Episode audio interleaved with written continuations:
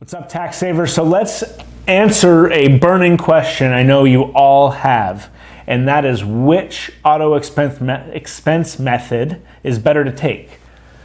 Actual expense or mileage expense, which we covered in a previous video. Actual is your business miles divided by total miles.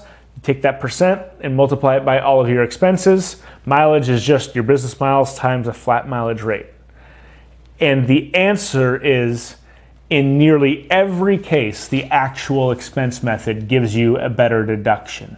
There are almost no cars, unless you're driving a 1980s Yugo that already has 150,000 miles on it, you're nearly every time going to get a better deduction by tracking your business miles and taking the, act, the percentage of business use times your actual expenses.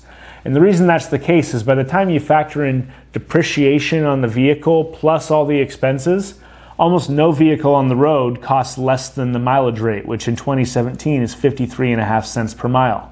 And if you go to edmunds.com, you can actually pull your car, type in your car, whatever you have, and see the actual true cost of ownership per mile. And if it's more than 53 and a half cents, you're going to end up with a better deduction by taking the actual expense method. Some cars uh, end up being it's almost ends up being a double the the total expense. It's over a dollar to drive a truck or an SUV that has low mileage low mileage on your gas. So.